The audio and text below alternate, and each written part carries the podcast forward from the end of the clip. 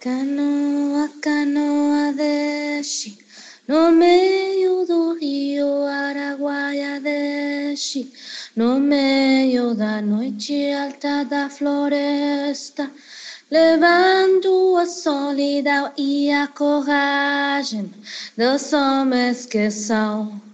Ava, ava canoe, ava, ava canoe, ava canoeiro, prefere as águas, ava canoeiro, prefere o rio, cava canoeiro, prefere os peixes, ava canoeiro, prefere remar Ava. Prefere pescar.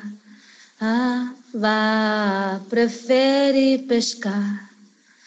Dourado, araia, grumata, piracara, pirahangira,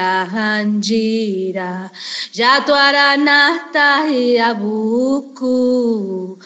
Piracanhuba, peixe mulher.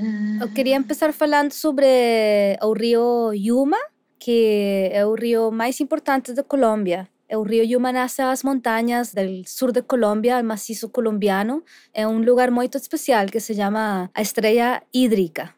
El río Yuma es la médula, es la columna vertebral, el centro. El 80% de las personas de Colombia viven a las riberas del río y toda la economía colombiana está basada al río. Es, por tanto, un río que está muy contaminado, con mucho sedimento. Eh, hace quatro anos, o governo colombiano comissionou a uma empresa mista que se chama Hidrochina, eh, comissionou um, um estudo de aproveitamento do rio, que se chama Plan Maestro de aprovechamiento del río Magdalena. Y en este plan maestro se contemplan 17 represas. Toda la parte baja sería convertida en una hidrovía. Eso supondría un, cambio total en la cultura del río Yuma o del río Magdalena, que es un río donde anteriormente había mucha pesca, lo que yo llamo como agricultura comunitaria, porque las personas cultivan cosas allí y en las islas del río. Por constitución, los ríos son espacios públicos de todas las colombianas y de todos los colombianos. Mas con el plan maestro hay un proceso de privatización. De esas 17 represas ya hay dos eh, e hai outras em processo de licenciamiento ambiental. Há uma manipulação da informação muito grande de parte do governo e das empresas, diciendo que si no se construyen estas usinas, Colombia va a entrar en una crisis energética.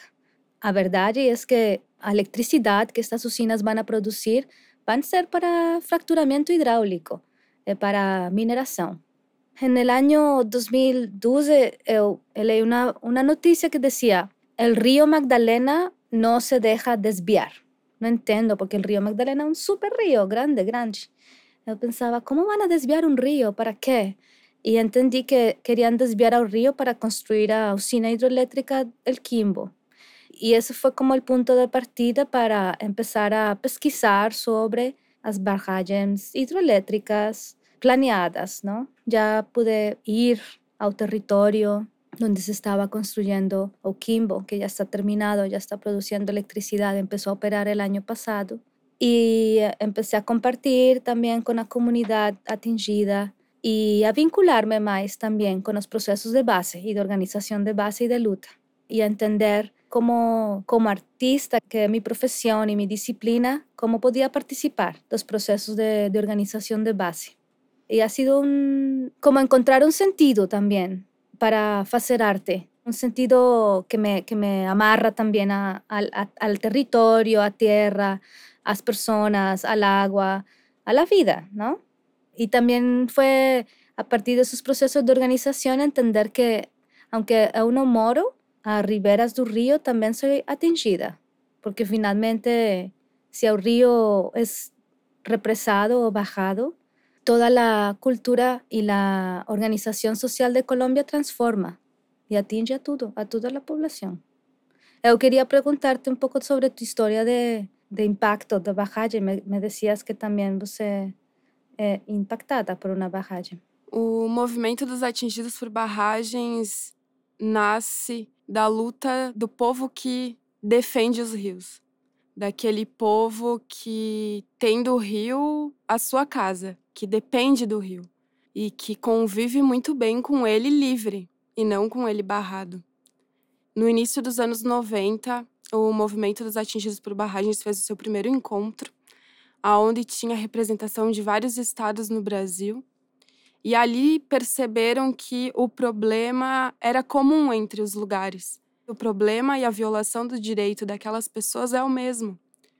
Muitas das empresas que constroem e que violam os direitos são as mesmas.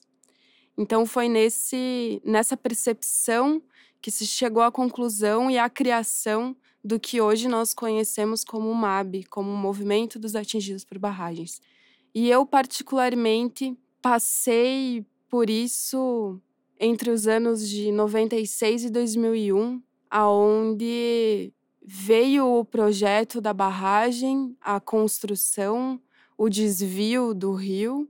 É uma forma tão cruel de violação dos direitos que um dos primeiros a ser negado ao povo é de dizer não. E quando a barragem ficou pronta em 2001, uma das coisas muito forte é de que, por exemplo, a minha família, nós perdemos a casa onde morava, a comunidade onde tinha os vizinhos, os amigos, a escola, a igreja, e tudo ficou debaixo d'água. Isso aconteceu no Rio Grande do Sul, no Rio Jacuí, com a construção da usina hidrelétrica de Dona Francisca.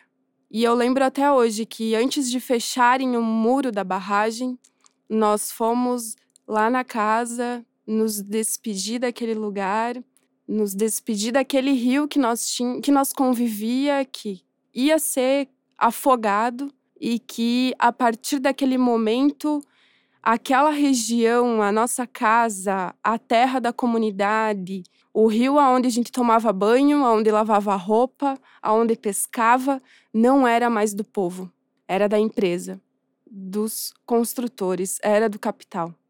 E é ali que a gente percebeu que valia a pena lutar, para que outras famílias não precisassem passar por isso, para que outras pessoas conseguissem compreender de que elas têm força, de que elas têm direito e que juntas nós construímos o movimento dos atingidos por barragens. E que hoje é fundamental perceber a luta que o povo faz mesmo não tendo muita condição. A relação que os ribeirinhos, que os caiçaras têm com o mar, com o rio, com aquela vida com a natureza, é uma coisa que essas empresas desconsideram completamente, porque não existe para eles uma vida, não existe para eles uma história, não existe para eles uma identidade. Existe para eles uma água que pode ser barrada, que pode gerar energia e que pode dar lucro. Eh, usted que también UMA había tenido procesos de formación artística tanto en el campo audiovisual, más, más recientemente uno que adoro, que fue todo el proyecto das uh, arpilleras. As arpilleras son los sacos donde se almacenan produtos alimenticios, os sacolados de, de yute. Y entonces, en la parte norte de Chile, eh, en Bolivia, desde o começo do século passado, as mulheres bordavam sobre estes sacos, bordavam cenas de sua vida familiar. En esos momentos al campo, los camponeses no tenían acceso a, a una máquina de fotografía, mas esa era la forma de hacer fotografía. Bordaban un suceso familiar y las mujeres así iban armando su historia a través de imágenes. Durante la dictadura en Chile, eh, as mulheres militantes siguieron haciendo arpilleras con una intención política, eh, de varias maneras. Una para comunicarse con los presos, las personas que estaban dentro de la prisión, pero también fueron una forma de denuncia de desapariciones, de violaciones, de tortura. Una forma eh, que parte desde el trabajo textil femenino, se establece, crece y toma una fuerza. Mujeres artistas de otras nacionalidades toman también eh, la técnica de la arpillera que normalmente es un bordado o un apliqué Essa forma, através de uma imagem, se conta uma história particular. É, nós acreditamos que fazer arte é construir a revolução. A produção cultural contribui nesse processo de emancipação do povo e de formação da consciência, desde que seja feita com o povo, pelo povo. As arpieiras veio de uma inspiração das arpieiras chilenas e que nós conseguimos enxergar nelas uma forma de resistência. Que a arpieira é uma forma de demonstrar através da costura, das linhas, dos tecidos, o que você sente, o que você vê. Então, nós construímos esse projeto que ainda nas regiões é uma forma de denúncia, não só com a relação da vida, da identidade com o rio, a violação dos direitos, a questão da mulher, do empoderamento da mulher, da emancipação, mas no final nós acreditamos que, que é só um dos passos, assim. A arpieira e a decisão nossa de trazer isso para dentro do movimento de trabalhar a arpieira como uma produção cultural de resistência e de denúncia com a base, nos trouxe muito mais do que o produto, do que a arpieira.